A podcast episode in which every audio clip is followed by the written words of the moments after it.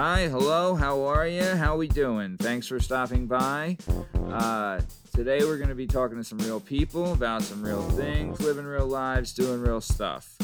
This is the Working Perspectives podcast. As always, I'm Matt Lavelle, accompanied by my editor and producer, Tom Byers. Our guest today is a car porter for a dealership, Jeff Podkasy, also known as Polotsky. Uh, before we get to our guest, though, I'd like to say that you can follow us on Instagram and YouTube at Working Perspectives Podcast. You can join us on Twitter at Working P Pod. And if you would like to be a guest on the show, email us at workingperspectives at gmail.com and we'll put you through the approval process. Uh, before we get to this guest, I would just like to have our guest expert, Bern Podkasy, give us a, synopsis of what to expect from our guest this week. Bern, take it away. Some fun facts about Polotsky. He was born with at least a dozen extra teeth. He once turned down $150 cash money just to eat a steamed clam. And last year, he almost cut his hands off with an electric hedge trimmer.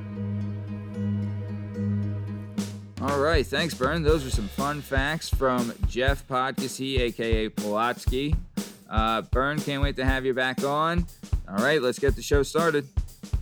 All right, Shake, let me tell you about this guy. Yes, sir. This guy, this guy's a good one. All right, so Shake, you're a younger brother. I'm a younger brother. We're mm-hmm. younger brothers, right? Mm-hmm. Hard carrying. Hard carrying. So there's a difference though when you run into the baby of the family. Now I know mm. that you had that moniker for quite some time mm-hmm, mm-hmm, mm-hmm. until it was taken away from you. But yes. sometimes you can run into the baby of the family and they can be quite a snood. Not in this case. This guy's one of the good ones. All right. Mm. I met him a number of years ago, and one of the first things he ever said to me was, Fair enough. Fair enough. kind of, kind of, kind of generalizes him in a sense. Fair enough. Fair enough. He's an excellent fantasy football player. He survived being the youngest of three boys. Life hasn't been easy for him, and he was able to get approved, approved yeah. to be on this podcast, which Ooh. not everybody does. No guarantee. What, no guarantee. Tell me, talk, talk to Cheryl at the P AAA.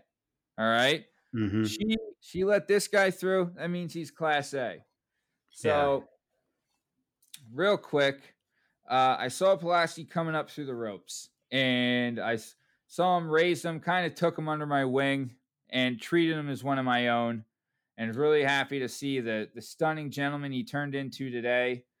And you know, there's sometimes when I feel when you hit an age and you got to step the hell up, right? And when it's your turn to step the hell up, you got to step the hell up. So, number of years ago, a situation occurred in his family's household where they needed a man to step the hell up to help out. And he mm. stepped the hell up and he helped out. And he was a man then. And he did a man thing and made a man decision. Right. So he went from being the boy, the youngest, to being one of the men, part of the crew. He was already there, but this just solidified it. Yeah. There's no Trial by fire. Brother, there's no more little brother shit after this. Hmm. So I know that was a quicker one than everyone's used to, but I'm just excited to get this guy on. So, Jeff, I know everything's going great. Oh, and uh, everyone's gonna. You're. He's called Polotsky. All right. So you're just gonna hear me call him Polotsky. But mm-hmm. uh, Jeff, I know everything's going great. You're doing great. Thanks for coming on. Uh, before we get everything started, have you seen the movie Bohemian Rhapsody? And if yes, what do you think of that piece of shit movie? Um, absolutely not. And based off of what I've heard on this podcast thus far, I'm not going to. I've heard all I needed to goddamn hear. Goddamn right you're not. You're goddamn right you're not. No. Oh, come on. All right. Nope. No. You got to no. give it a he shot. like trash. He's, he gets enough smut on the internet. He doesn't need to see that garbage. Whoa. Right?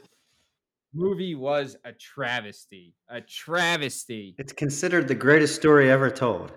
Wow. Wow. Real nice. I'm sure William Wallace has a thing or two to say about that. All right, pal.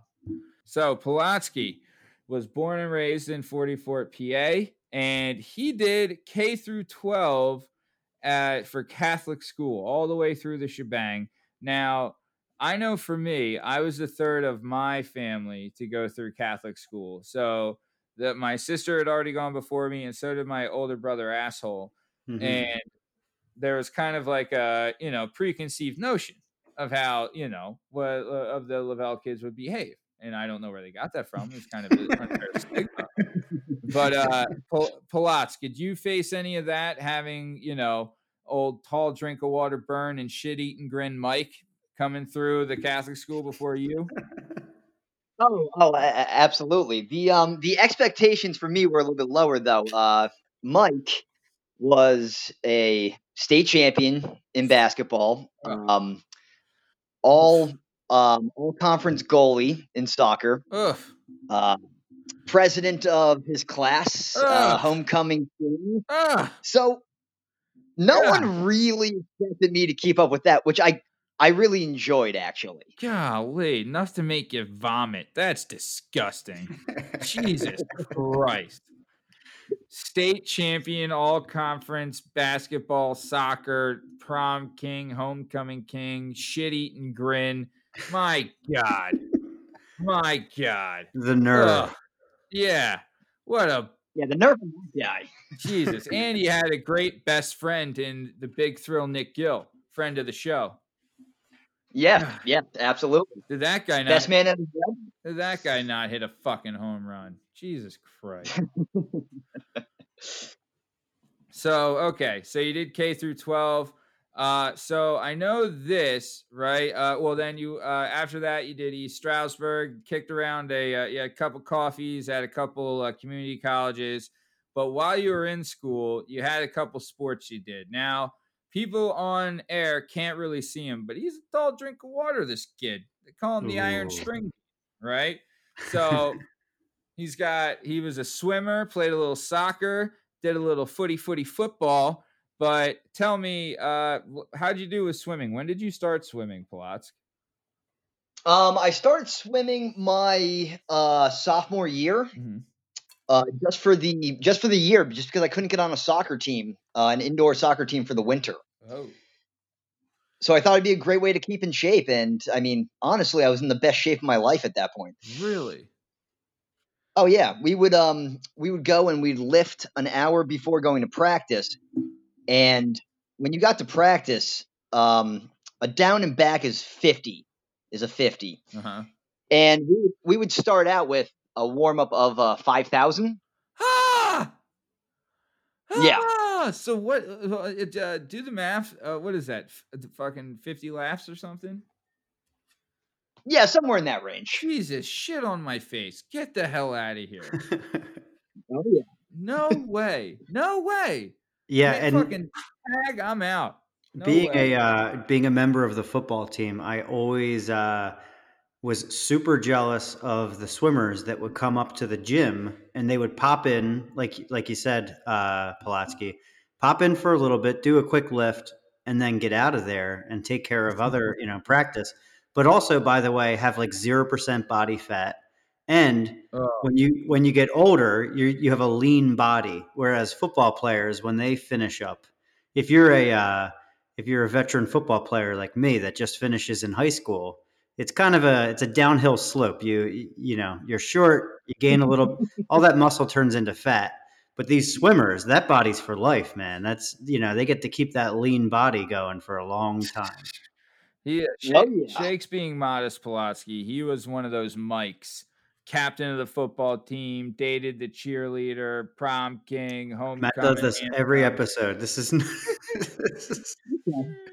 okay, so that's what we're dealing with here. All right, uh, let's go, Shake. Yeah.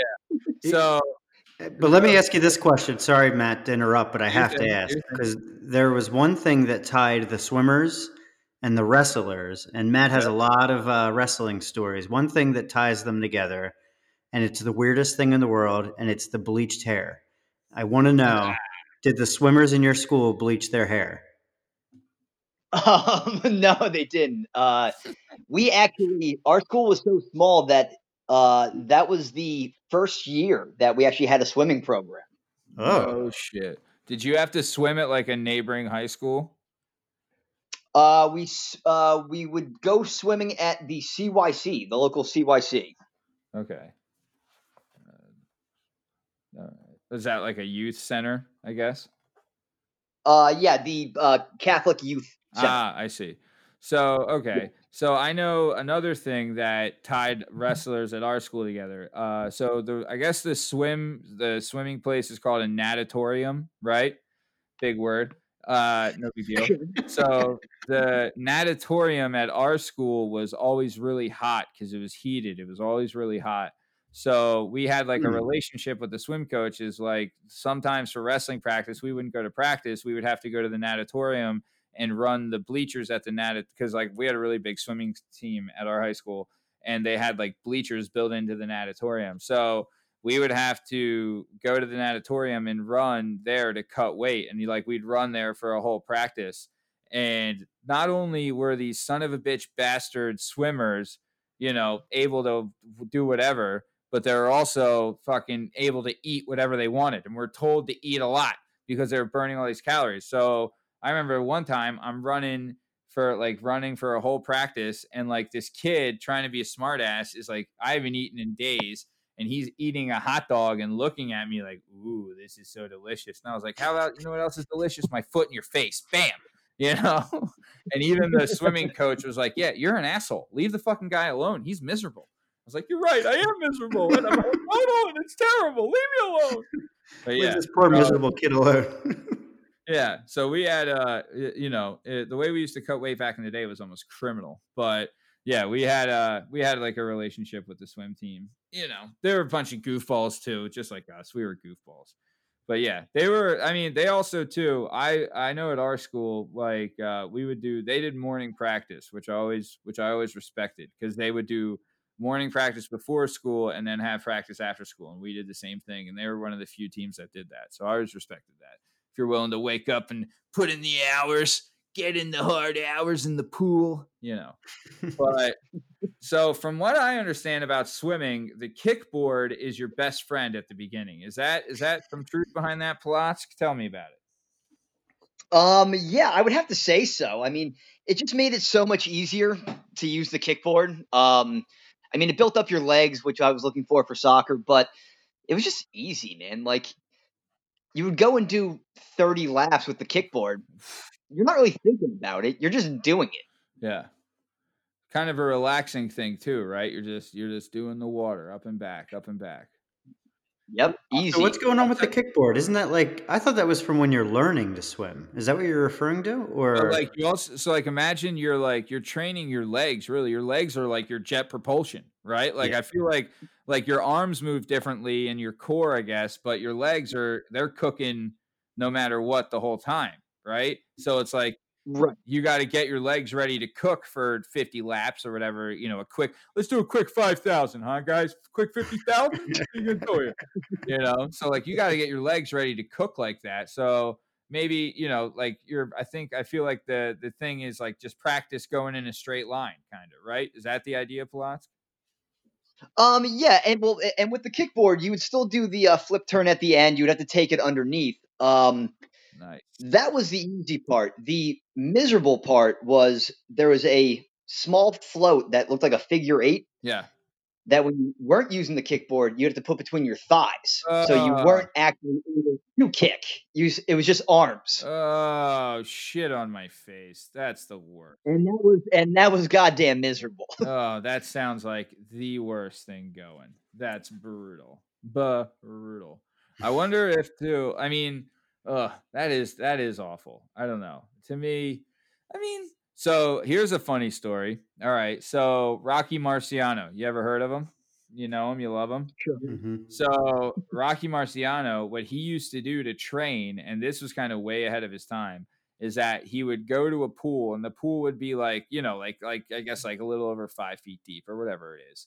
He would stand in it so that just his like chin and head were above the water and he would walk up and down the pool throwing hooks under the water, right? And he'd do like hundreds of laps up and back of just throwing hooks under the water and building that muscle resistance from like punching underwater. And it was like they say that he is his punches is one of the hardest punches ever.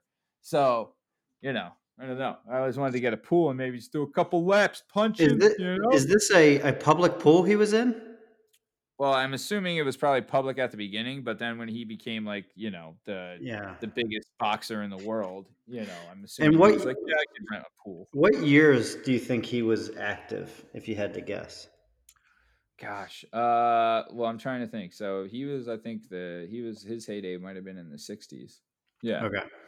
So I think he would have been yeah through the '60s because I'm just wondering if this guy is in the standard Santa Claus, like full one piece bathing suit. Do you know what I'm talking about? yeah, yeah, no, no, he's definitely not in that. He, uh, I'm pretty sure it's just shorts and nothing else Like- because he was. It was post World War II, so okay. he was yeah because he had uh, been 50s after or Joe- 60s. Yeah, so he was after Joe Louis because he had knocked out. I believe he knocked out Joe Louis, but Joe Louis was at like the end of his career, and Joe Louis had beaten Max Schmeling, and Max Schmeling, Yeah. you know, But Can you imagine being like a mother? Like you bring your two young kids to the pool, tell them to behave. And oh, by the way, stay away from that weird statue guy that is slowly walking up and down the pool, swinging at people. You know, I would love to see like later in his career, right? Like Marciano, just like imagine if you go to like the Y and like you're one of those nerd, like those dweeb kids that would go to like swim and whatever. And you just every day would see this like 70 year old man just walking up and back the pool, just walking up and back, throwing stuff, like throwing whatever under the water. You're like, who is this creepy weirdo just walking up and down? Doesn't he know that you swim in the pool? You know, I don't know. But yeah, He- he- He's either one of the best boxers of all time or a crazy. yeah, or both. Either, Yeah, either- or either both. one.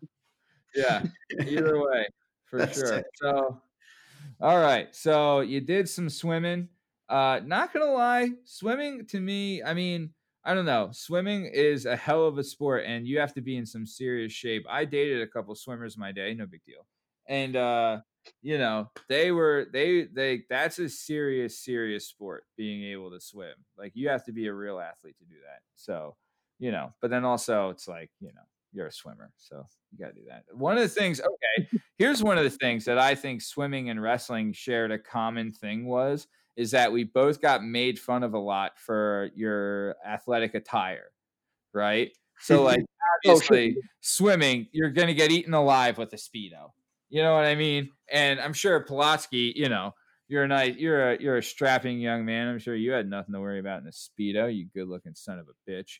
But uh Oh no. yeah, but then you know when you have uh, some body conscious people getting in a in a singlet, a one a one piece singlet, like Shake was just talking about the old swimsuits, you know, and rolling around on the floor with some other fellas, right? That's when you get you hear, it, oh look at those, look at those guys over there, you know. So I always feel like the swim team and the wrestling team had had a common bond and people making fun of our attire. So uh, either way, so let's move on a little bit. So you did swimming, but you also did soccer. Now, was there? Can you?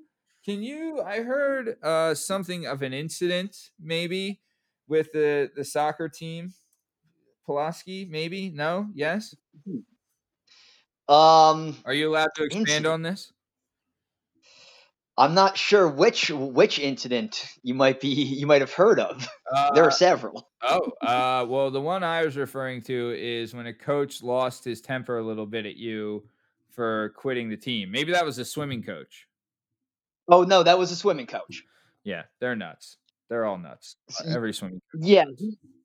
Well, I I I mostly swam once again to to stay in shape for soccer, uh-huh. and I was getting I was getting better at swimming, and I was able to eventually get on an indoor soccer team. So I I said I'm I'm done with swimming, and this guy put me up against a wall in the locker room and was, was just like way overly passionate about it. He was like, I think you have Your coach put you up against the wall in the locker room when you told him you were going to quit the swim team. yeah. You must have looked so goddamn good in a speedo. Jesus Christ! no wonder he's upset. He's losing his best looking kid.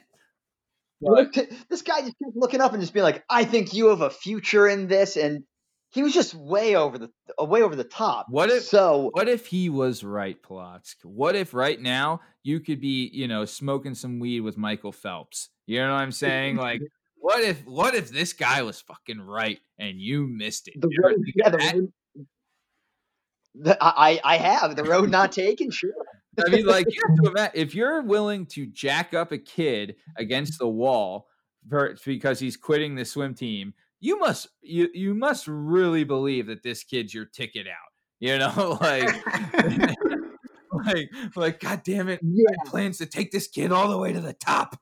Yeah. And now, I mean, yeah, yeah this guy doesn't seem to have much going on in his life. So yeah, I don't know what I don't know what the fuck is going on there. But Oof, northeastern PA, there there's some people up there. My my old man is a descendant of coal miners up there in northeastern PA, and uh, well, it's a special breed up there. Special special breed.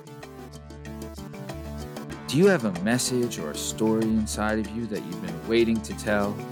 Have you always dreamed of writing a book but are intimidated by the complexities of the book publishing world? Perhaps you want to use a book to launch your public speaking or consulting career. If so, please reach out to Scott and Bell Publishing, located right here in beautiful Philadelphia, Pennsylvania. Scott and Bell Publishing handle all genres and authors with all experience levels. Scott and Bell Publishing gives authors 100% creative freedom and a higher royalty split. They can be found at www.skotbell.com. That's www.s is in Sam, K is in kite, O is in October, T is in Tom, B is in boy, E is in Edward, L is in Larry, L is in Larry.com. That's Scott Bell Publishing, where the authors go. So you get jacked up by this the swim coach because he saw that you were the next Greg Louganis, and then you told him to shove off, and you got done with some swimming, and because and you never you never were like lying about this. You told him like, look, I'm doing this to stay in shape, so when I play soccer again, I'm not a freaking wet noodle, no pun intended. So he knew this was coming the whole time, right? He just was refusing to admit it. So that's that's his fault. But uh, okay, so you you're done with swimming. You you tell the coach to go, you know, go put an egg in his shoe and beat it. And so you're back. You're back with the soccer team, right? So how was how was soccer? When did you start playing soccer? I started playing soccer. Um, well, I mean, I started playing like intramural when I was a kid for the like, Forty Fort Pioneers, like the T-shirt league gimmick. Yeah, um, and then I continued playing all the way through high school. I played travel, um, high school as well, and uh, nice. Yeah, that illustrious career ended there. Dude, I'm not. I'm not gonna lie. Right, soccer players, I, to me at least, it was always like the unattainable thing. So I was born in California, right, and in California, soccer is king, obviously right? So, right. Uh, yeah, it's going to be. So, soccer was king. So, soccer was really big over there. So, everybody played soccer. Then I came over here and wanted to play soccer as well. But my sister was on the travel team. My brother was on the travel team. I always tried out and never made the travel team, right? So I always wanted to be on the travel team, but could never do it. So those kids that played travel soccer was like, God, you're so cool, you know. But I was one of them. But you know, I always thought, man, I wish I could. But then I played football and I was like, oh, soccer's for the birds. But uh, for a number of years there, I wanted to be a travel soccer player. How did you like being a travel soccer player? And was your team any good? And, you know, go ahead. Uh, uh loved playing travel. Uh, I played with a bunch of friends from school. Um, and it was funny the way the the valley is broken up. Everybody that was on our travel soccer team – were at different schools for high school. So I knew everybody. I knew a kid on every other hmm. team that we had come together and played travel for. No shit. Um, it was good. We were good, man. Uh, the Back Mountain Blues.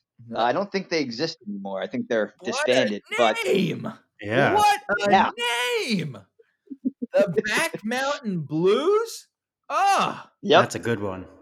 Damn. Sounds like a Disney great. Channel movie or something about a soccer team, like the Big Green, but maybe it's like a yeah. sequel. well, our uh, our our insignia was just like a music note, so you know the blues, I whatever. but yeah, we were good, man. We were we were good. Uh, we we uh, dominated the Gettysburg tournament um, a few years running, There you go. Yeah, that, that's yeah. a big one. I know my brother played it uh, at Gettysburg. That's a huge tournament. That's a big like statewide tournament. Well, plus two, I guess, because you said Mike's team would end up winning a state championship in soccer. So I guess like you know, soccer is a big deal if you guys are winning like that. So I mean, like you know, you probably had you're only what two years younger than Mike.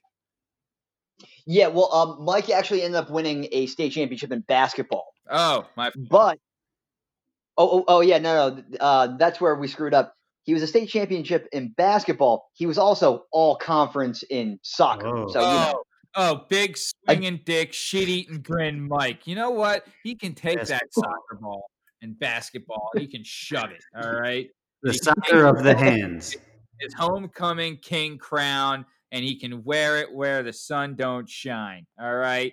Golly, that kid didn't have enough going for him. You know, he also has beautiful curly hazel locks as well. I've seen them. Right. Ooh. This kid got everything. Lucky bastard. God. In in in uh, in soccer, um, we me and Mike's team actually went farthest in school history, uh, beating out my oldest brother who set that record previously. So that's a nice feather in our cap. There you go. Wait, so went furthest in like postseason for the school, like yeah, yeah. tournament. Uh, yeah, yeah. For Bishop O'Reilly, we we went uh furthest in states that our school had ever gone. Um, previously beating Bern, so we hold that no. against them all the time. That's how you do it, Polotsk. That's how you yeah. do it. Fucking love that. I fucking love that. Good. That's how it should be. You know what I'm saying? Good. Screw him. Before we go further, can we uh, can we establish the nickname Polotsky and where that came about? Yes, let's do it, please, Polotsky. Yeah, give us the lowdown on the, on this name. Sure. Um, pr- prior to that, I was um, my brother Mike's nickname is Pod. Uh, so I was either just Pod's younger brother or Little Pod, mm. and um, it it came out of nowhere. Uh, one night I was home and my my parents called and they said, "Hey, we're coming home from you know Uncle Mike's house. Uh, we'll be back in like 20 minutes." I said, "Okay, that's fine." My brother Mike stumbles in the door, and I look at him and I say, "Hey, Mike, mom and dad just called. You uh, you got to go upstairs and go to bed. Uh, they'll be home in like 20 minutes." And he just simply looked up at me and just said, "Fuck you, Polotsky." And, I looked at him and I said, What are you doing? Get upstairs now. And he said it again. And I just looked at him. I said, Who the fuck is Polotsky? And he just said, You're Polotsky. Polotsky. so, so I'm sitting there arguing with him to get upstairs before my parents come in and kick his dick in. And I eventually get him upstairs. And the following morning, he wakes up and I was like, What happened last night, man? Like, who is Polotsky? And he just kind of like looked around and just looked at me. He's like, "You're Polotsky," and it just it just stuck from there. God damn, I love it. God, yeah. I, did you two share a room?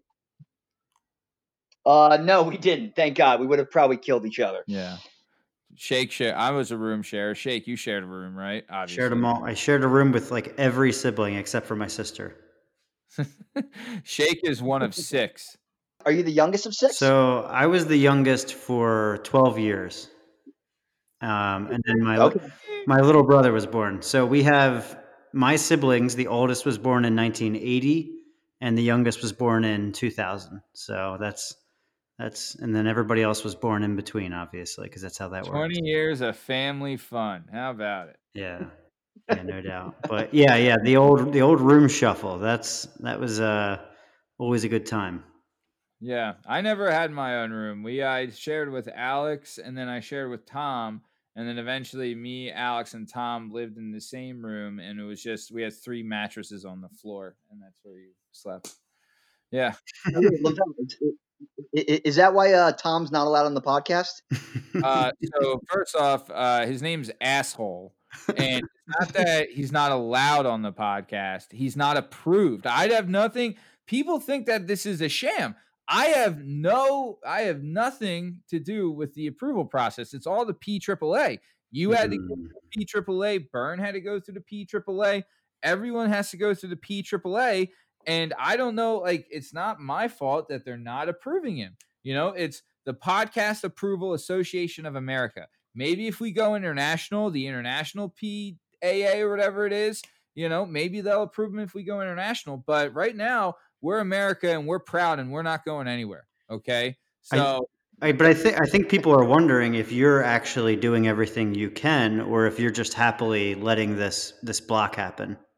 Oh my! I was on the phone with Cheryl from the PAAA for two yeah. hours the other day. She wanted to clear Voldemort, who's not even a real person. She was mm-hmm. going to clear Voldemort, but this jabroni Joe Tom Lavelle, whoever the hell he is, you know, he keeps begging to come on. He's hitting. He's yeah. probably sent us a hundred emails he tries to text us and call us to come on. And hey, man, we're doing our best, but but know, do they know? Do they know what kind of screen? Like, do we know what kind of screening they do, or what kind of background checks? Because, I mean, for for what I know, your brother doesn't have anything that really would prevent him from getting on. There must be some skeletons in the closet. I guess is what I'm well, getting at, or I mean, or somebody clandestinely is is is preventing him from getting on. Is is I guess that's what I'm saying. So uh, the first requirement is that you have to bleed uh, red, white, and blue like a goddamn American. All mm-hmm, mm-hmm. that's requirement number one. We love America on this podcast. And then number two, uh, you can't be a scumbag asshole. So maybe that's where the skeleton is. I don't know. I don't have access to his closet. Cheryl does, and apparently she found plenty of skeletons. Yeah. You know, don't know. I don't know. I mean, also, I think uh, I don't know. I haven't checked the PAAA bylaws, but I think there's a one Tom limit per podcast. You can't have a two Tom cast. No one wants a two Tom cast. I don't want a two Tom cast. If you have a two Tom cast. What are we even doing here? Like, why don't we just go to East Jabip? This is America. This is America's podcast. Red, white, and blue. okay. Okay. You've shrouded yourself in patriotism here, and and I'm I think saying, I'm, I'm, just telling you, I think the, the listeners are going to see this as you uh, kind of diverting away from from really facing what what is the issue at hand here, and it's just it's like a festering pimple. Like people people realize this is getting a little out of hand, and at some point you're going to have to face this. I, I think well, that's tell, on here. Tell the tell the people tell the people to mm-hmm. contact mm-hmm. Cheryl at the AAA. Okay, okay? because. Okay do you want the PAAA breathing down our neck shake? Okay, we have enough going no, on. No, I mean right? the one time that when we thought an audit was coming down, uh, that we we really had to scramble. That was going to be real bad. Oof, was was was sure was, buddy. Sure yeah. was. Now imagine if it was Cheryl, right? You yeah. know, maybe maybe there's a story. I don't know. Maybe not. So yeah, I mean, I don't know. Uh, there's a message or something. People want to get to Cheryl. They can they can hit up the PAAA and get to Cheryl. But as of now, my hands are tied, and it's not like I haven't been trying. Okay, you know, there's a bunch of people that weren't approved last week, like uh, Tom, Dick, and Harry, and uh, Tom and Jerry, and uh, Thomas's Thomas's English muffins. They would have been a great get. I would love to talk to the Thomas who made Thomas's English muffins. Mm. Okay, what about Tom Arnold? Uh, I could do without Tom Arnold. I could do without Tom Arnold. First thing I would ask Tom Arnold. Actually, I wouldn't. Forget it. I'm not going to ask. It's too. We have, we have people that listen to this podcast. I'm not. I yeah, I had no idea where you're going with that, LaBelle.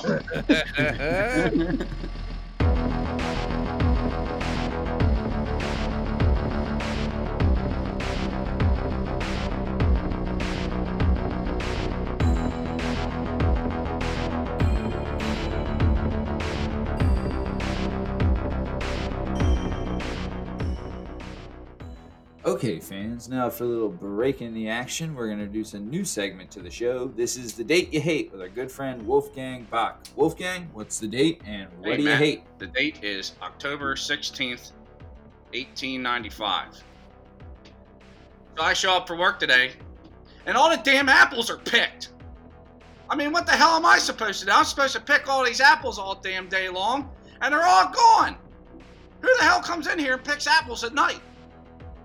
That's the date, and that's what I hate. All right, that was the date you hate with our good friend Wolfgang Bach. Now back to the show. All right, so uh, anyway, um, Polotsk, I believe when we spoke earlier, you had an interest in someone else's nickname and where that originated from. Is that correct?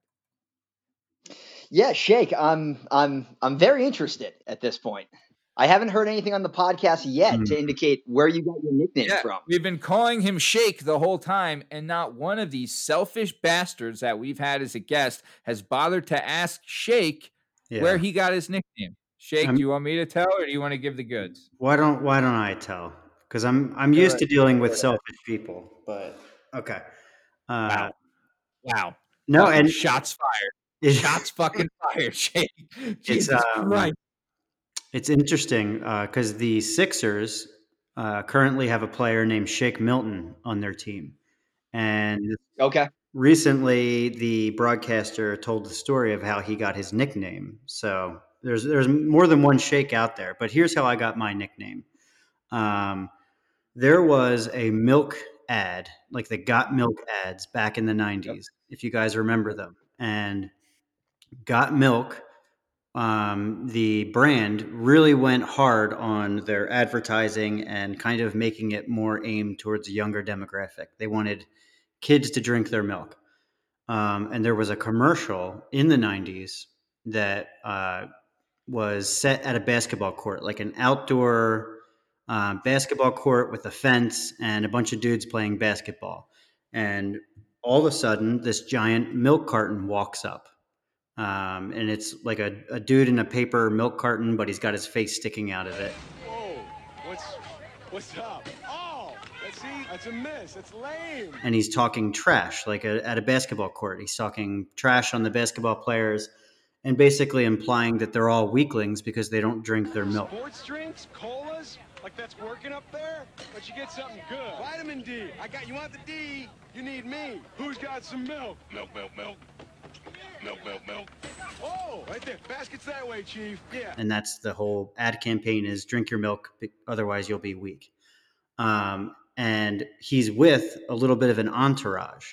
So his entourage that he rolls up with is like a, a stick of broccoli, um, eh, you know, uh, maybe like the ketchup bottle or something is with them. And Oh, I think I remember this. Yeah, yeah, absolutely. And we'll post it on our we'll post it on our Twitter page because I actually found it recently just to verify that it exists. And um, so one of the people that rolls up with them in like a costume is a milkshake, like a Slim Fast, like you know, like a a pre-bought milkshake that's in a little plastic bottle. Yeah. Yeah, exactly. And so the the main character is the big milk carton, and he has a whole entourage of things with him. And he's talking trash and talking trash and saying like, you know, you guys are weak because you don't have milk. And at the very end, he says a phrase. When you guys are done denying, you know, your beverage problem, give me a call. I'll be in the fridge. Come on, Shake. And he turns around and he says, "Come on, Shake." And he walks away. And he ref- was referring to the little milkshake that was like his sidekick. And right for that few month period, it was kind of a known thing. Like that commercial was very popular for those couple of months that it was on. And throughout uh, my childhood, I was always like a sidekick because I had a lot of older brothers and a lot of friends of older brothers, and we were all kind of like a big crew. And okay. it became a thing for them uh, to, you know, be hanging out and use the phrase "Come on, shake," telling me to join them or to you know leave the spot we were at to go to another spot. So hence my name became shake and it's kind of lasted uh, probably too long because nobody even remembers that anymore. So that yeah only a few a few a few uh, lucky people remember that reference. So there it is. Shake, shake's being modest as well. Again he's being modest. Common theme with shake but Shake is three years younger than me, and he has two older brothers that I'm sandwiched in between in age. His older brother Kevin's a year younger than me, and his older brother Anthony is a year older than me, right? But Shake was a good enough athlete that he could hang with us. So when we were playing football or whatever, baseball or whatever, boxing or whatever, Shake was there because he could hang if you were a younger kid and you couldn't hang, we didn't bother with you because it wouldn't. There was no point. So right enough athlete that he could stick around. His big but you know, he, you know, he he doesn't like to admit that that he's a he's a stud athlete, captain of the football team, dated you really, you really need to cut this out, man. yeah,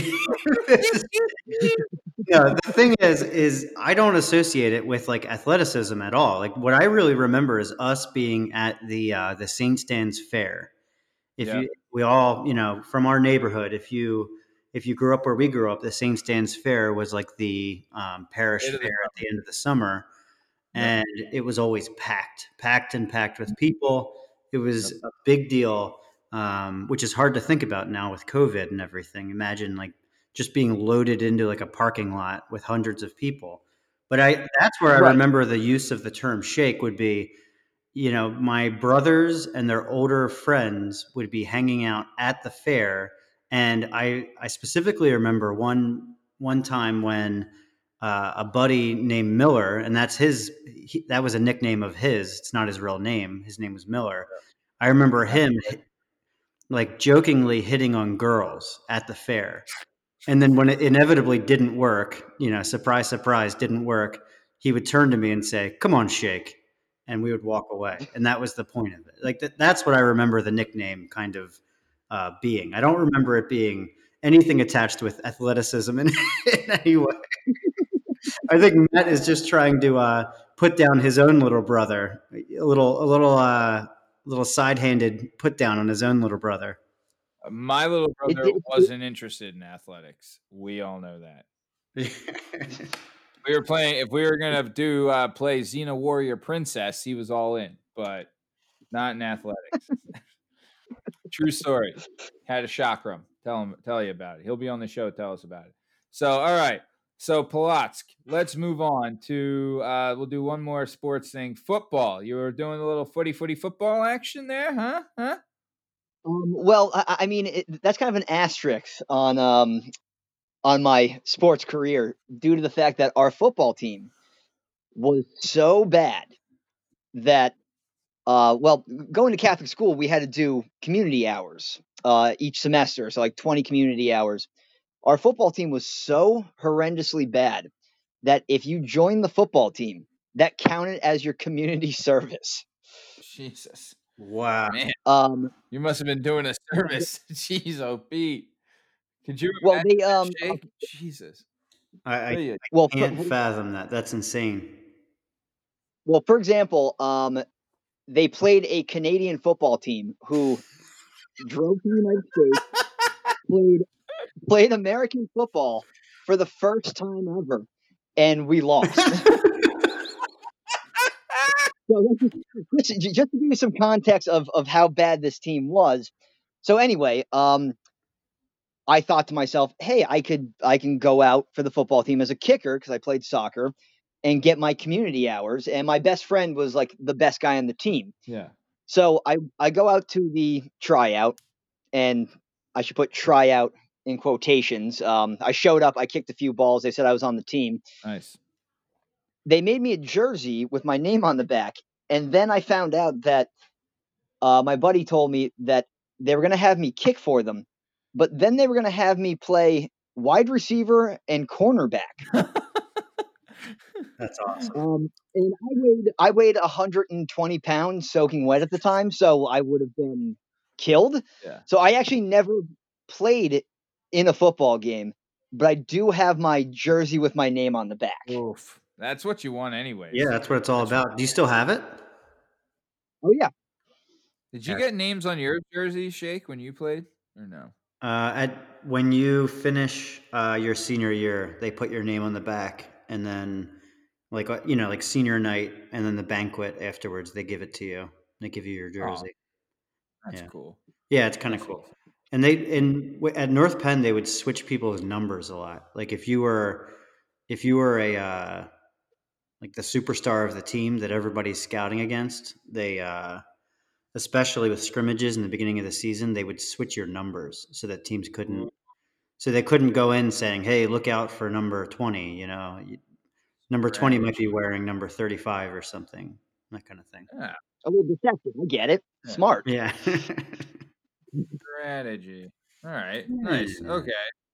So, hey, who was the who was your friend that was the best player on the team? Was it Kev Scott? Uh, no, no, no. Uh, it was my buddy uh, Stewie. I don't know if I ever met Stewie.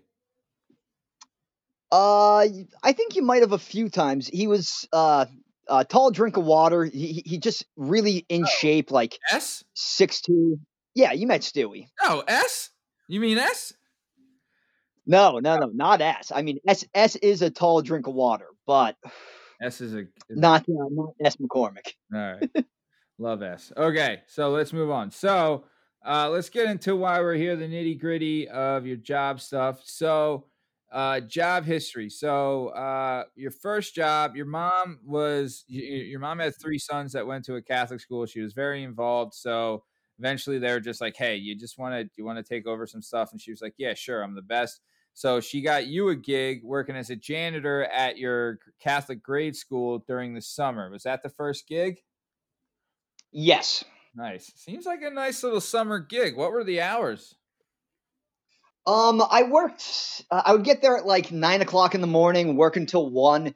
I mostly like mowed grass, uh, pulled weeds, and the one thing that followed me th- through the rest of school was I had to scrub the desks. Oof. You know, kids who are artistic were, are gonna draw on the desks and everything like Mhm. that. I remember being in high school and people drawing on the desk, and I was I would just look at them and be like, you know, someone has to scrub that off, right? With hard work and perseverance, they just Yeah. they have to scrub. This is the school So, that you yeah, went to as a, as a child. Uh, yeah. Yeah. Is was there any? Did, that'd be cool if you saw something on there that you had written as like a little kid. That would be that would really tie it together. Yeah. It, it would, but but Shake, I would I would never you do have too much thing. I would never. respect. Yeah, I would never defend property like that. Sounds kind of guilty. I mean, you know, honestly, I could see Polotsky being like, "You son of a bitch! You don't know how much that scrubs away at my soul every time I have to watch Boyz II Men off of the back of this desk." You bastard. Oh, man, I remember. I remember that. I remember when you would get a book like handed down to you from like the year before, like a textbook. Oh my Mhm. god, littered with junk in there. Jesus. Absolutely. Absolutely. Yeah. I wonder if you can even do that now with like because everything's tablets. So like, how do you graffiti a tab? I mean, like obviously you can like scratch something onto the tablet, but like there's nothing you could put into the tablet that would pop up saying like you know like West Side Sliders, woo woo woo, or something. like I don't know, but You gotta you gotta leave a comment. yeah, I guess you could. All right. Yeah. So, all right, let's keep it shaking. So, you did that job from, I guess, middle school all the way through high school. And then as a senior in high school, you were, uh, you got a, go- a job as a starter at a golf course. Yeah, Please. uh, that was a that was a great gig. Um, I had to be up there at six o'clock in the morning to open up the clubhouse. Yep. Uh, I would set up the carts and everything along those lines, clean them out, you know, wash them down. Yeah. And then I just sat outside and made sure that there was a good interval between everybody going out so they weren't on top of each other. Mhm. Did you was this the kind of golf course where like so I've been to golf courses before where they're like, look, you can't have your hat backwards, you can't like your shirt has to be tucked in, like you can't look like, you know, some hood out there, like you need to look like respectable or whatever. Like, was this that kind of spot, or are you just letting guys out there like, you know, in, in wife beaters and jeans smoking camels, you know, doing their thing? Oh, Uh, yeah, no, it was the um, it was the latter. Um, it was a, a, a local uh, municipal golf course, and the two guys I worked with were both in their seventies. Uh, the one guy was this tall guy. He had glasses. He, he was kind of like a quiet guy. The other guy was just like a, a small, like bowling ball of a man, and he lived right off the golf course and he would walk up every day. He was the kind of guy that always chewed on his cigars. He's always had a cigar in his mouth, whether he was smoking it or not. Um, so yeah, no, it was pretty lax up there. Yeah, I could tell. Eesh. But it was a good gig. You liked like so the golf carts, they all have to be charged, right? Is that how they work or what's going on? Uh, no, there's um a, a- an actual battery in them, like a car battery in them. Oh, So they ran until they didn't. Um, it was just pretty easy. I just had to line them up, like make sure they were swept out, make sure everything was cleaned out. Uh, I got to sit outside, and also I got to golf for free after I was done for the day. You get into gaffing a little bit. How you doing there? I'm not. I mean, I suck at golfing. Everyone knows by now that my big move is the chapstick. You put a little chapstick on the head of your club, and you're never going to slice. That what makes me an ace. But how are you at the gaffing? How are you at swinging the shillelaghs? Well, I'm gonna need some chapstick. Um, that's for sure. um, I was okay at one point, and, and, and, by okay, I mean that very, very laxly. Um, when I was working up there, I was I was able to play every day. Yeah. So that's the one thing about golf. You have to be continue to go out. Um, the last few years, I just haven't had the time, and I'm just horrendous at it. Um, one of your other guests, uh, Nick Gill, is a phenomenal golfer. I don't want to slow him down. So, and a phenomenal person. Yeah, he's all right. So, so here's my question regarding uh, the golf course and specifically being a starter. Uh, and I've always wondered this.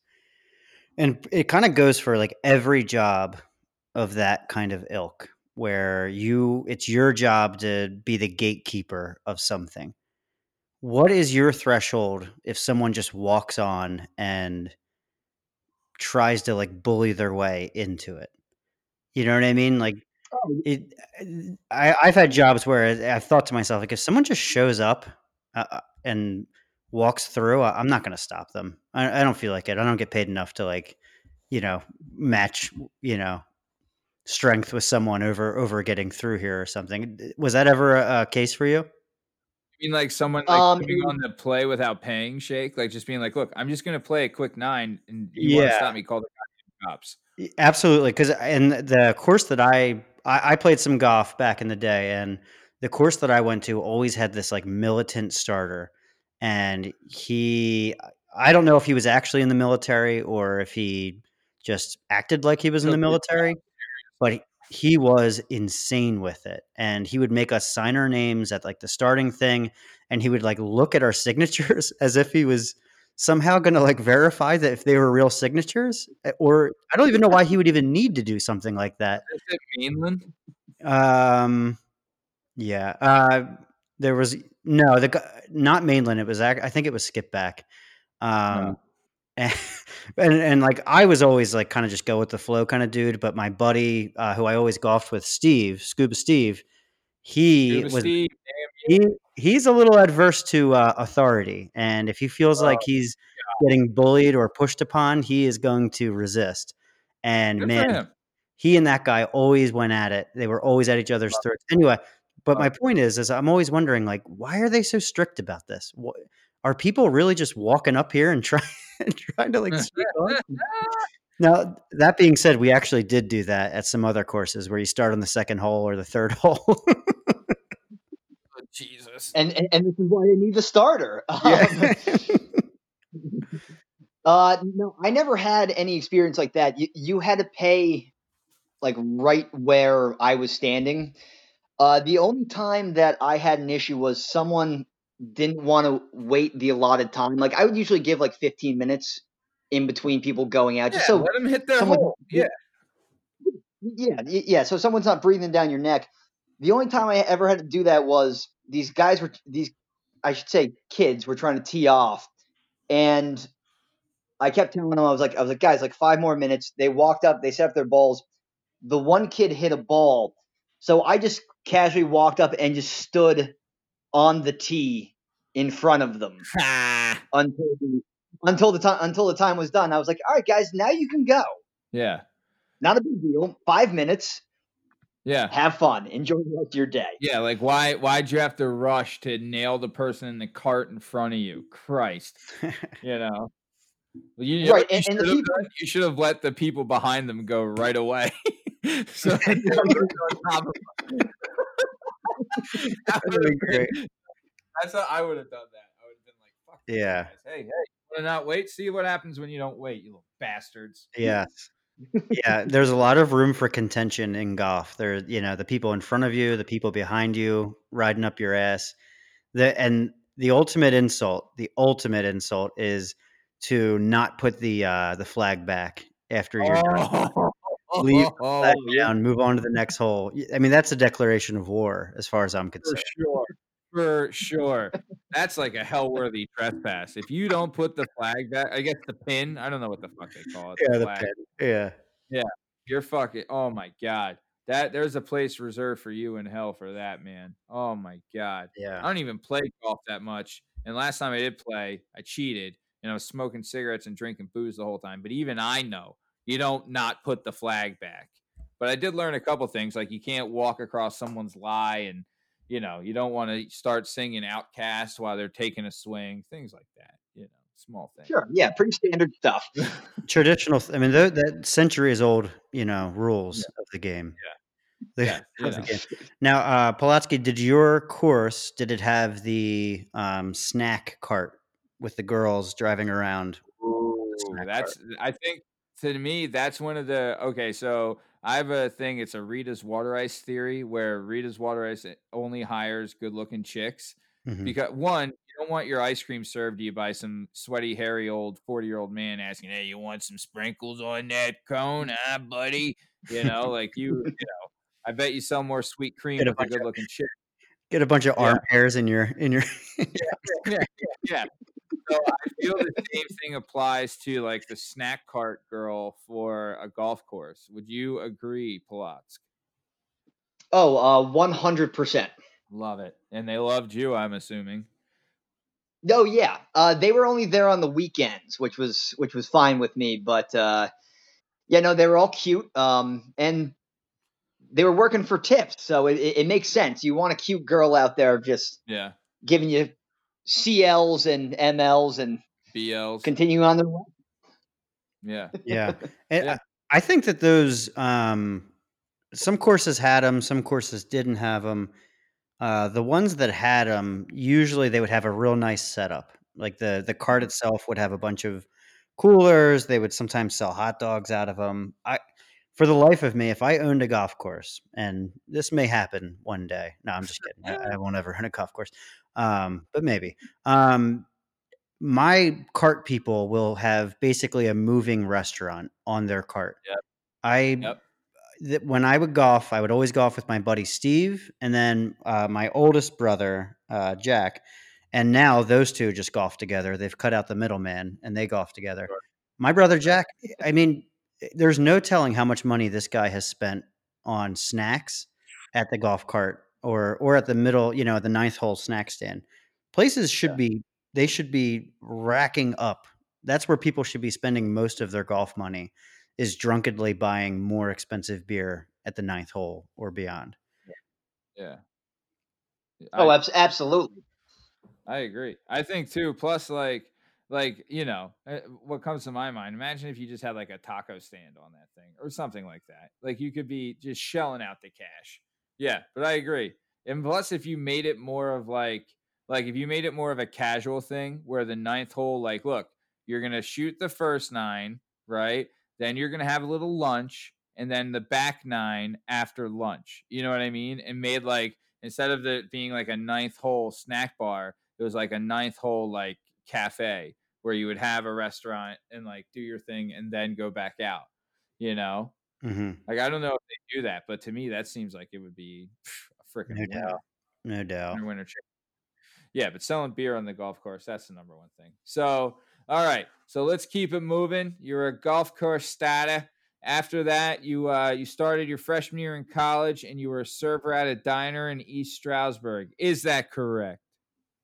That is correct. Yeah, and how'd that go for you? First time in the service industry? Yeah, um, it went uh, as poorly as you can expect.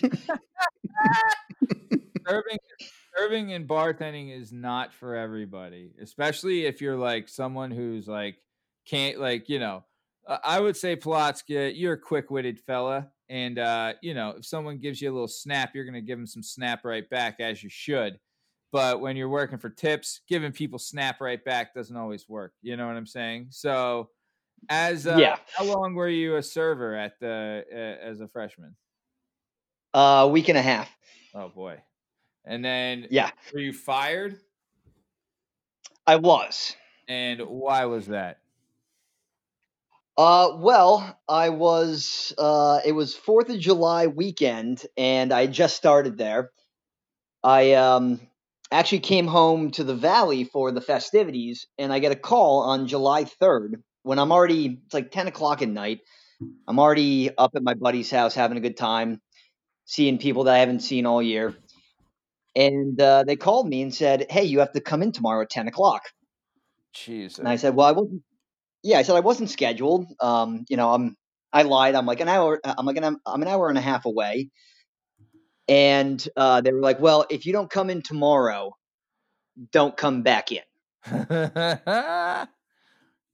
it was like, "Okay, this is this that's is great." Real, that's a real shit move too. Like you've been working there a week, and they're already dumping this on you, like with no no like pre thing or anything. Like they didn't say like, "Hey man, uh, we might need you on July 4th, so just be ready." you know, and then two out, you know, less than 24 hours before your shift starts, they say, hey, you have to come in or you're fired.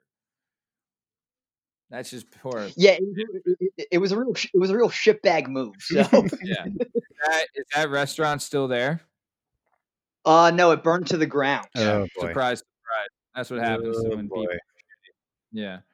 So okay, so you you got done kinda, with that. Let me ask this question: What what kind of diner are we talking about? Like standard, weird, like metal wall diner thing going on? Like, is it like a traditional looking no. diner? It was um, it was a converted uh train station, like a oh, gimmicky yeah. diner. Yeah, it, it, it, was really gimmicky. Um, think of uh, think of the murals on the walls of uh, Parks and Recreation, but they weren't trying to be. I love it. Yeah, that's great. That's great reference. That's good stuff. Yeah. Was it a um, good food? Yeah. Like, was it a place that you held near and dear, and then it it was soiled be from this working experience, or did you not really give a crap about it anyway? Oh, I couldn't have cared less. Okay. Okay. Well, that's that's better. yeah. Cool. Uh, yeah. So I uh, I ended up um, enjoying the rest of my evening. Uh-huh. Uh, waking, driving back to East Stroudsburg. Sure. And uh, when I got there, they wanted to test me a little bit, so they gave me one table, uh, a mother, father, and two children, Oof. And then like a and then like a twelve top came in, and I was getting help from the other servers, but they just wanted to like see how it would do with like taking all the orders and everything. So my my first table, the mother, father, and two children, uh, got a little bit irritated when I didn't drop off their marinara sauce. Oh. Know, you know, a, a, sin that could never be remedied. Yep. Um, yep. So uh, one of the servers tells me about it, and I walk over and I give this woman the um, marinara sauce. She then goes off on me about how I'm incompetent. Oh. How how obviously I'm a college student, but how would anybody like me ever be able to get into college? oh, oh, my god, this bitch can go yeah. to hell. Who the fuck did like who who raised you that you can be that rude to a complete stranger for some fucking marinara sauce? Wow, marinara, right? Like, hey, uh, well, wait, wait, a sec. You'll get. You can still eat your mozzarella sticks. You fucking asshole. That makes me so. I hate that shit. Well, well, Maddie, I ended up her. I ended up telling her that. Um, I looked at. I looked at her. I looked at her mouse of a husband. Yeah. And I just looked at him and I just simply said, "Are you gonna let her fucking talk to me like that?" And you know, she drops her spoon starts screaming at me. The kids oh, are aghast. Yeah. Husband doesn't know where to look. Um, so at one point, I just simply said to her, "Well, if you weren't acting like a bitch, maybe I wouldn't have said that." At this point, she. At this point, she's she's standing up from the table, screaming for the manager. I simply walked to the drink station. I took off my apron, walked out to the front, and the manager came out. and was like, well, you know you're fired, right? And I was like, yeah, man, I'm, I know, I'm fired. Dude, that's great. You know how many servers out there wish they could, like, wish they could do that? Wish they could be like, really? Fuck, like, you know what I mean? Like, oh, there's a million and a half times that I've prayed that I could have like that's what I love about Grams is that I can say that and I fucking do. But like when you're working at like uh like I, I wouldn't say Vinny T's is higher end, but like a you know a more reputable place and stuff and and Christopher's and Wayne, like you can't get away with saying things like that, even though you're more than justified in saying those things. Because how how like nothing makes me angrier. Like one thing, if you were like if you came up to the table and you were like completely rude and like all these things and bad service, I've had the worst service in the world and I still wouldn't be rude just because I know the job. And also, I'm not a fucking asshole who would be rude to an ignorant, like to like be ignorant to a perfect stranger. Like that is just to me makes me so angry. But good, good. Fuck them, and you showed them, and whatever. You don't need that goddamn job anyway. So I mean, there are bad there are bad servers out there, though. You have to. There are, there are, there are, there are, there are. But people, yeah. don't people, people don't understand. I wish like like you can go up to a table and give them your backstory, right? Like Bern told us the story of he had to wait tables the day he put uh, Bowie down, and Bowie was his dog that he had had for God knows how many years. Great dog, and and Polotsk, you were a huge fan of Bowie, right? And you oh, know and and he had to not only had to put him down, he had to put him down uh, two hours away from work. So he had to put this dog down. No one would cover for him. He then had to drive two hours to work, work for four hours, make whatever money. Like, and if someone, you know, like he, obviously he's in a mood. Like, I wish he could have been like, hey, look, like I'll get everything you need, but don't expect me to sing and dance for you today. I had to put my fucking dog down. Like, you know, like a server can't tell that to a table right? And they'll never know that shit. And I know you're working for tips, but it's like, I don't know. Maybe you could wear a tag. You know, people wear like, "Hey, it's my first week." Like if you go to a um, the cashier at the grocery store, it'll say "in training" or "today's my yeah. first week." It, you should yeah. be able to put like what your what your baggage is for that day. Yeah, I know you, you're not. Hi, my name is Still, to me, like that's just I don't know. I don't know. All right, so let's move on though, because I could talk about server shit all day. Uh, so moving on. So after you were a server for a cup of coffee at the diner, no pun intended. Uh, oh, pun was intended. Uh, you worked in a warehouse at Bed Bath and Beyond. so technically, you were in the Beyond at Bed Bath and Beyond. Oh, 100%. Yeah. And I've never done. That's the one thing I've said that in an episode before. Never did. Knock on wood. Uh, haven't had to do retail yet. Uh, eventually, when Ilvia leaves me and I have to, you know, support a child by myself, then uh, you know I'll probably be having to work retail just to cover the the child support. But you know, until then, I haven't. What and you didn't really work retail. You were working in like stocking the shelves and in like the back of the store, right? Yeah, I would have to do retail every once in a while if they got slammed up front. I would have to come out on the floor, which probably drove you up the wall.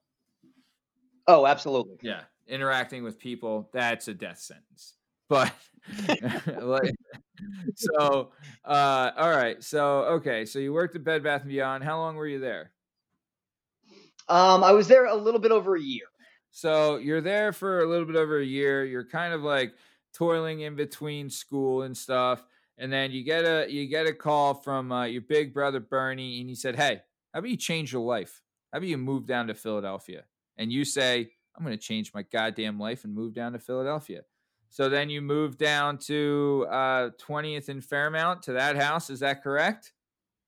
That's correct. Oh, buddy, did we have some good times at that place or what? Oh, absolutely. I fucking best move I ever made, dude. I fucking loved that house. That was a blast, man. That was a fun place. Fun, fun place. Was that like a standard grow home? No, uh, so it was, I believe it was a twin, but it was like a split level twin. And dude, 20th and Fairmount. So they were a block and a half away from uh, the penitentiary there, mm-hmm. right? Uh, Eastern State yep. Penitentiary. Block and a half away from there, right off of Fairmount, which is like a major street that had like a couple bars going there, like uh, you know, like Bishop's Collar and Urban something, whatever. But you know, and then yeah, yeah, yeah, yeah, the Urban Saloon, Urban Saloon, And then they had uh, this great gyro place called Zorba's, which was you want a good gyro or souflacha, as Albanians call it, go to Zorba's. Good stuff. But there was like a like there's a couple people that were lifers there. I think TC was, I know Bern was, but then there was a bunch of other people that rotated through. And I was just a regular at that place, always sleeping on the couch and partying and stuff. But that was a fun, fun house, man. And you were down there, and while you were there, your uh, TC got you a job delivering pizzas in your magenta Mustang. Ooh, baby. Ooh. Oh yeah. It was. What, uh, it was. What year was the Mustang? Uh, a '96. A 96 Ford Mustang magenta. It was a magenta with a black racing stripe. Is that correct, Polotsk? That is correct. Oh, baby. Was this thing a prize or was this thing a prize? Everyone that you ordered pizza from must have thought you were a 17 year old girl. oh, uh, uh, yeah, 100%. And then I would get out of the car with my, uh, with my, you know, eight inch fro hemp necklace and sandals, and they weren't really sure where to look. People don't know you have a Garfunkel Pro, and I love it. Yep. So delivering pizzas, how'd you like that gig? That's a tough gig. Uh, I liked it a lot actually. I mean, tips were good. Yeah. Um, and I like the fact that I mean, you kind of just fucked off and did your own thing. Yeah. Mm-hmm. Yeah. Kind of just in and out doing your thing. And I'll tell you what, like, I know plus two, man, that's like, uh, as far as like, okay, so I know a guy who came here from another country, and during the day he would work at a factory from like five in the morning until let's say like two or three in the afternoon, and then from four in the afternoon until eleven at night he would deliver pizzas. So you get a lot of guys that are like immigrants trying to support their family, really can't like they're just trying to get by, like that's their second job, and it's yeah. really like you know it's not an easy gig but those guys they do they put in their time. You, do you do your work as a delivery guy. I always thought at least. 100% especially um doing it in center city philly. Oh. um uh, uh, cab drivers became my enemy right off the bat they don't stop for anybody well, no, well, no, and like I'm trying to fly around, you know, stop at three different places, deliver the pizza or food hot. Yeah. And these guys are kind of, you know, driving at five miles per hour, oh. you know, on 16th oh. looking for a fare. Uh, I just couldn't have any of it. Yeah. How many times did you did you go around them, flipping them the bird, saying, "Get your ass in gear, buddy"? uh, I would have to say a few. So, how long did you you lived at 20th and Fairmount for quite some time? Because I remember when you moved in there, it was a big to do. We had a big old bash for you. So, how long were you there? Uh, four years. Oh my god! How so? You must have moved down there in what 2010, maybe? Uh, yeah, somewhere around that range. Eh, maybe a little before then, but yeah, yeah, yeah, somewhere around that range. So you moved down there, we're partying, having a good time uh, then after four years, you move back to the valley, back to Forty Fort, and you're living with a buddy for a couple of years in Forty Fort, and that's when you started being uh, working as a porter at the car dealership, right? Yes.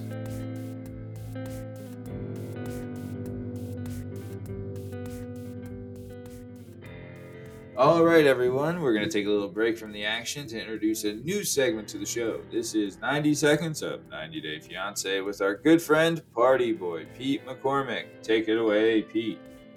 What's up, party people? This is Party Boy Pete McCormick coming to you from the Watch Party, and today we're going to talk about Paul and Carini.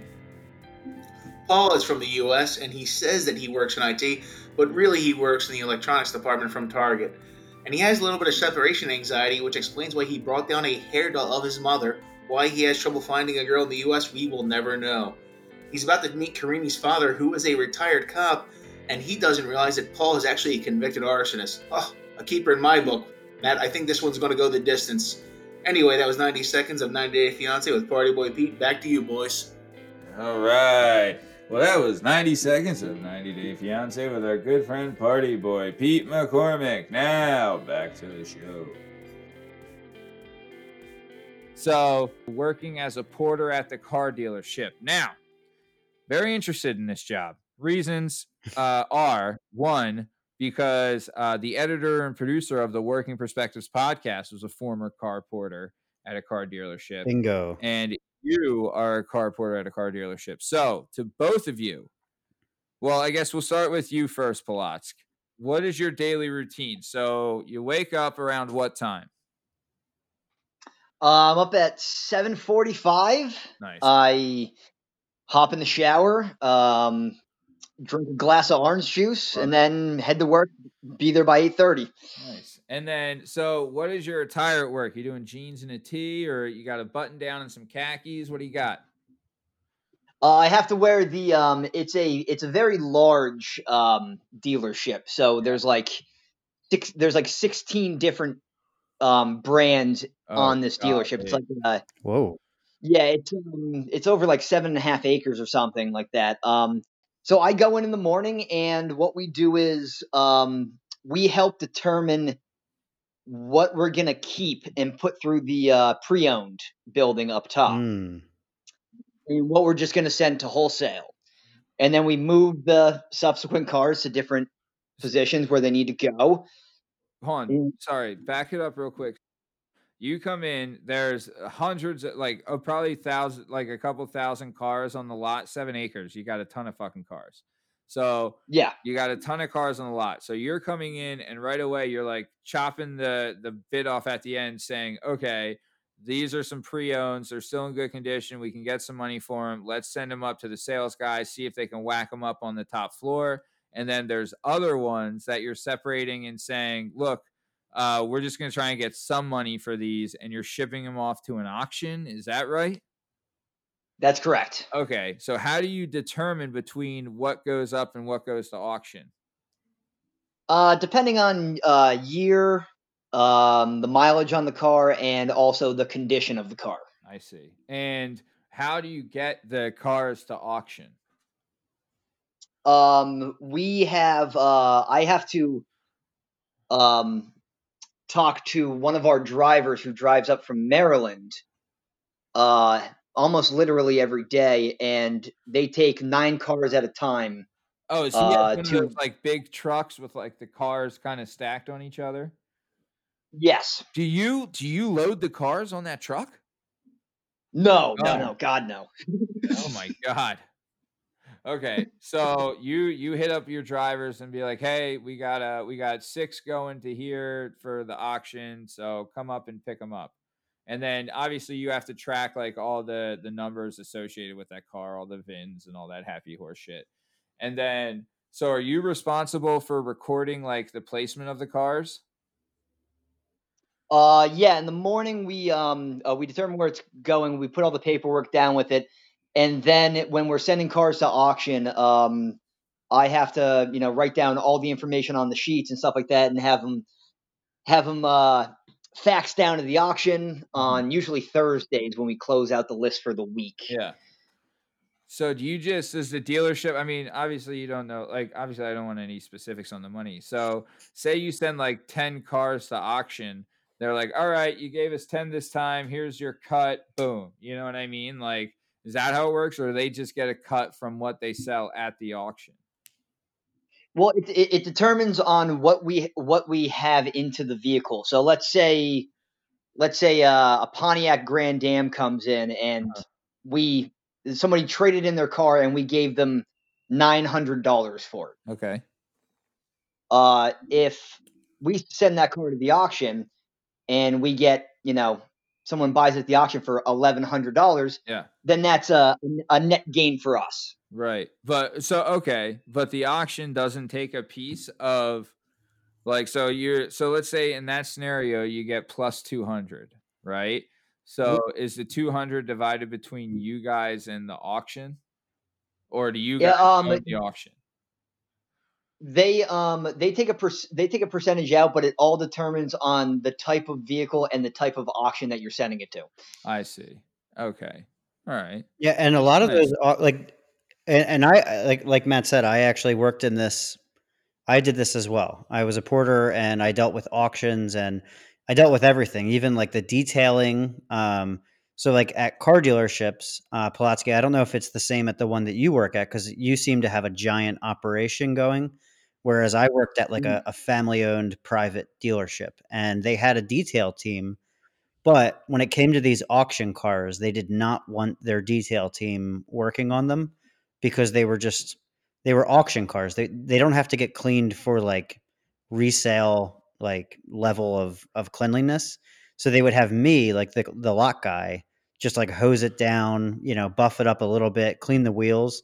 That's a little trick for everybody out there. If you clean the wheels on your car, it'll look brand new every time. I don't know what it is. It's like a mental thing. If you just clean the really? tires and the rims, it looks I mean, it won't look brand new, but it'll look a lot cleaner. Um, and these auctions, like Manheim is like the biggest auction around, as far as I know. There might be a bigger one, but Manheim Auto Auction yeah. has like a gazillion locations and stuff. And they have their own detailing teams. So like you can send your beat up piece of shit car there. And if you're willing to pay them a certain percentage or or whatever the cut is, they'll do the detailing for you and they'll get it off your hands. So um, it all just depends on how you do it. And and the one thing that I always thought was cool, these managers who have to do these appraising, uh, these appraisals of cars when they go to the auction and they have to make a certain amount out of it. It's crazy because, like you said, if you trade a car in and you give up nine hundred dollars to the customer to get that trade in, and then you take it to the auction, like the dude on the other end who's buying that car uh, at the auction, they know like the approximate value you know, like yeah. it's their job to not get to not give you that extra two hundred dollars.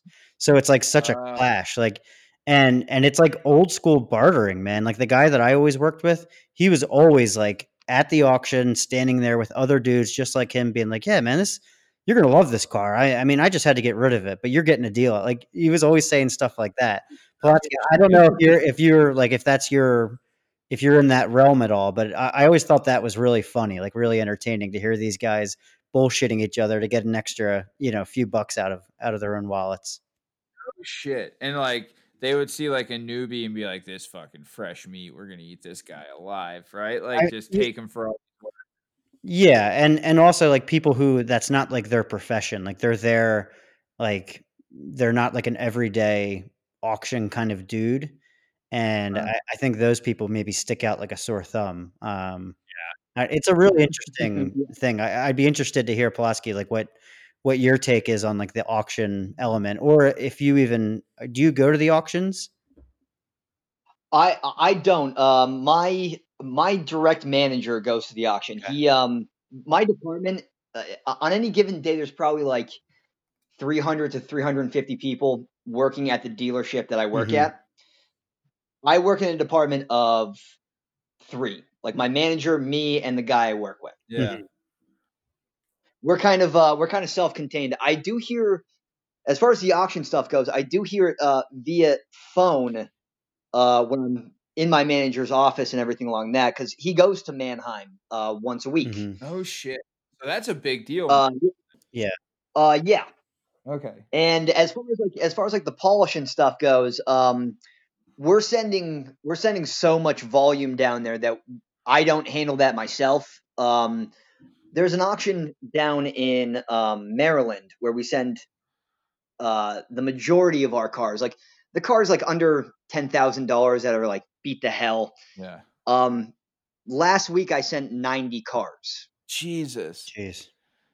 So that yeah. ten that's ten truckloads.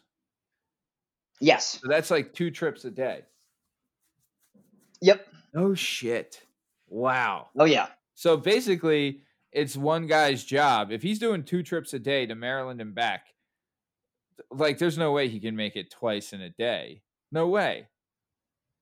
Right? Like he couldn't go up to Maryland and back and and then up to Maryland back again in the same day, right? You had to Uh no, but uh th- well this specific guy um I think he owns like three or four trucks overall.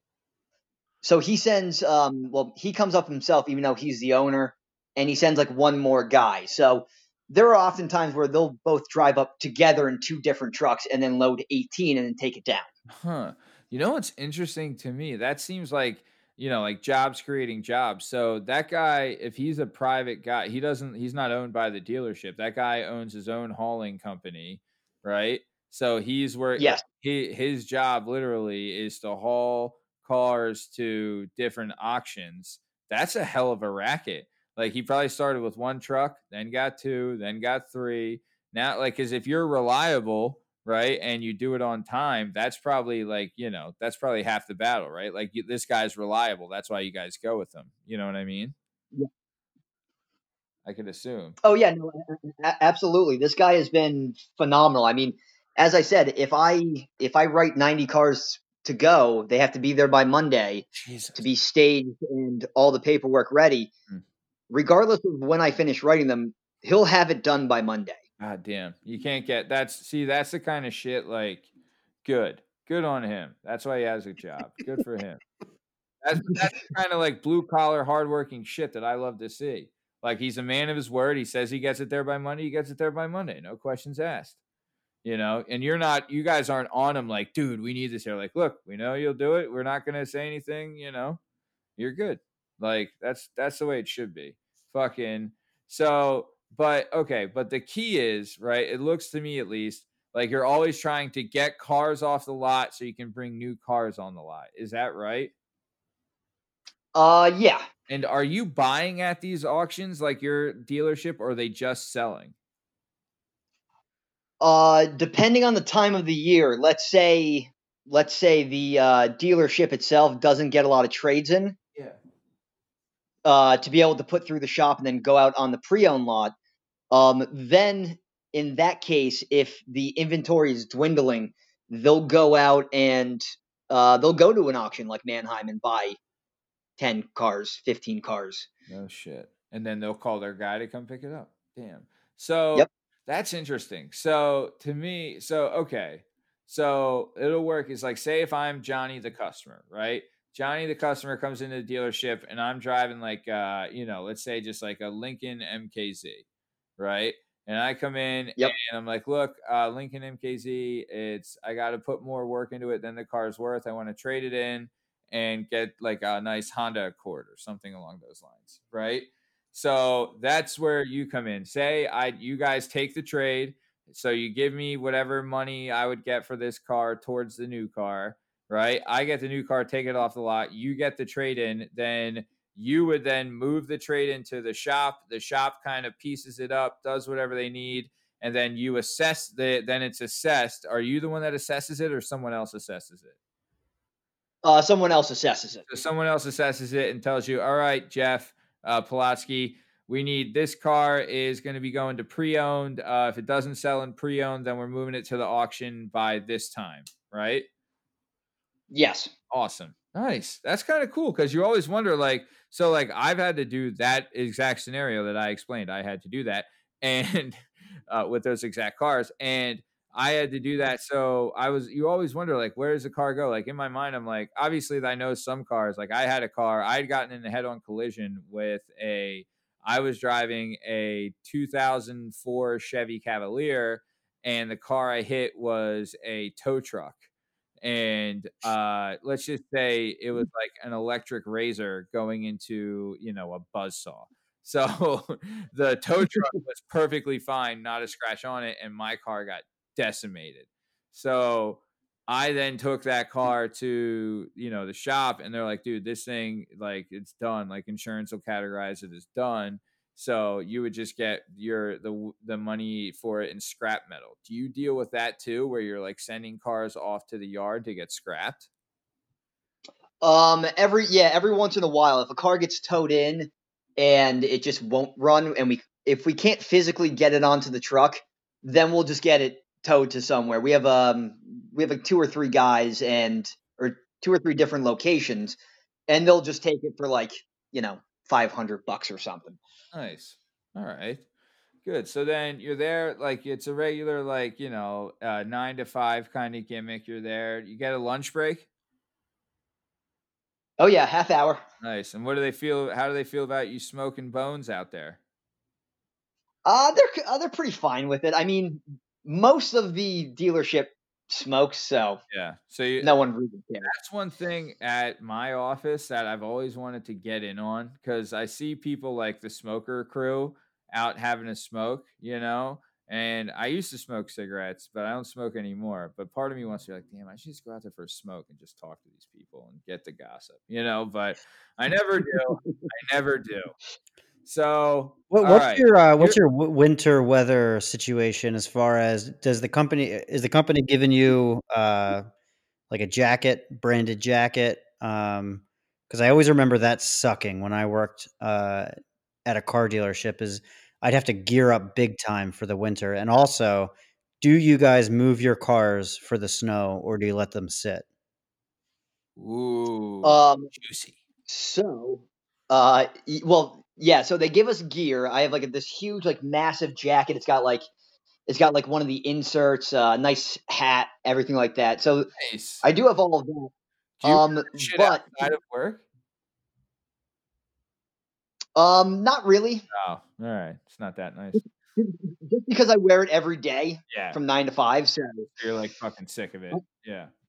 Well, I love it. I like to look good. I like to freshen it up a little bit when I'm out in the town. You're a freaking model walking the catwalk, babe. Mm-hmm. oh, okay. Um. Yep. So you get you. So you get. They give you some sweet merch, and then how about the uh how about the snow? What's the deal? Uh, so for the snow, depending on how much snow we get, um, they'll either like clump the cars together and then just plow through. But like, we had a snowstorm where we got a foot recently, and the lot was a mess for a week. Yeah. Yep. But so do you have to do that? So does that mean during a snowstorm, does that mean the car, all the cars have to get cleared off, right? And then someone goes out and like shovels them out and you move the cars all like you move all the cars out of one area then a plow comes in like cleans off a strip then you move the cars back to where they were previously parked is that how it works Yep, it's like Jenga. Dude, who the f- who who the hell whose job is that your job? Uh no, no, no, no. Thank God, no. Dude, that seems like that's like because I hate having to. I live so I I live in a row home, and on my street when it snows, I am I'm putting my damn chair out. I don't care if it gets it's against the law. If someone takes the spot, I shovel out. I will break their neck. I will break and I'll bury them next to their dead dog. Yeah. I will not not handling that shit. So I'll shovel out my car. I'll shovel out my wife's car. You know what I mean? I'll shovel out my in-laws' car. You know what I mean? But shoveling out your car is a pain in the ass.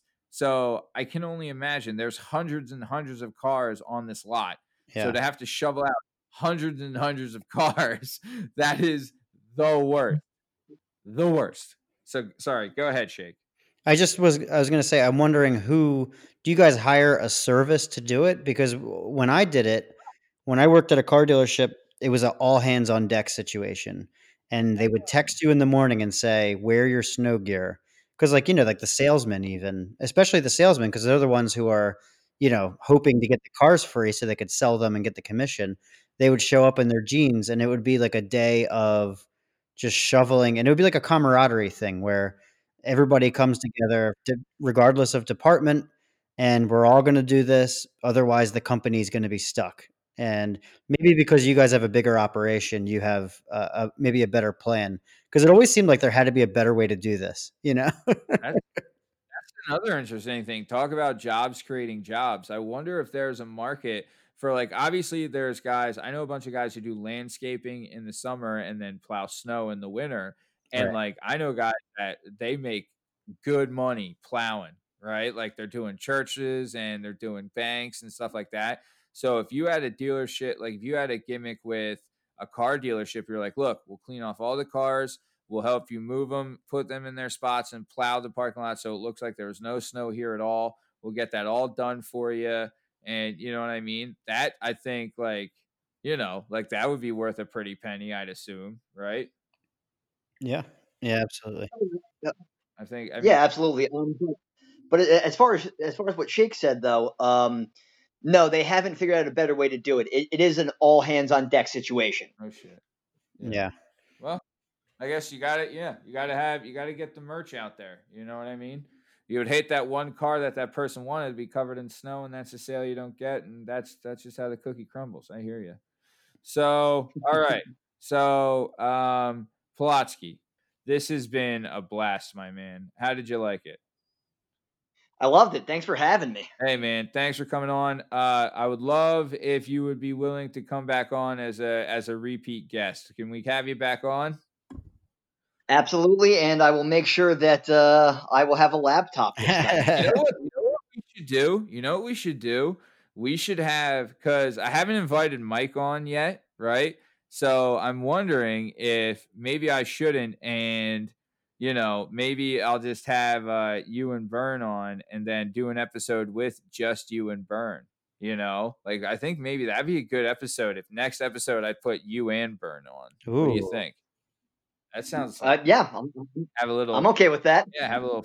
I mean, like I want to have you on again because I want to get to the questions with you eventually. But uh, I would love to have you both on because I think that would be a hell of a hell of a go, and we could talk a little Thrones. Oh, absolutely. That's one thing we didn't get into. So uh, previously, before being a star host of an incredibly award-winning podcast uh, like I am now, I was an expert guest on another podcast with an asshole as a host, and that podcast I was a Game of Thrones expert guest on there and Polotsky and I are big time throners, big time throners. Polotsky's an even bigger throner than I am, and I consider myself a rather large throner. So uh, we didn't really even get into the talk of it about the uh, Fire and Blood. You know the the dragons, the new the new Game of Thrones show coming out. Have you listened to Fire and Blood yet, or read Fire and Blood yet, Polotsky? I have not.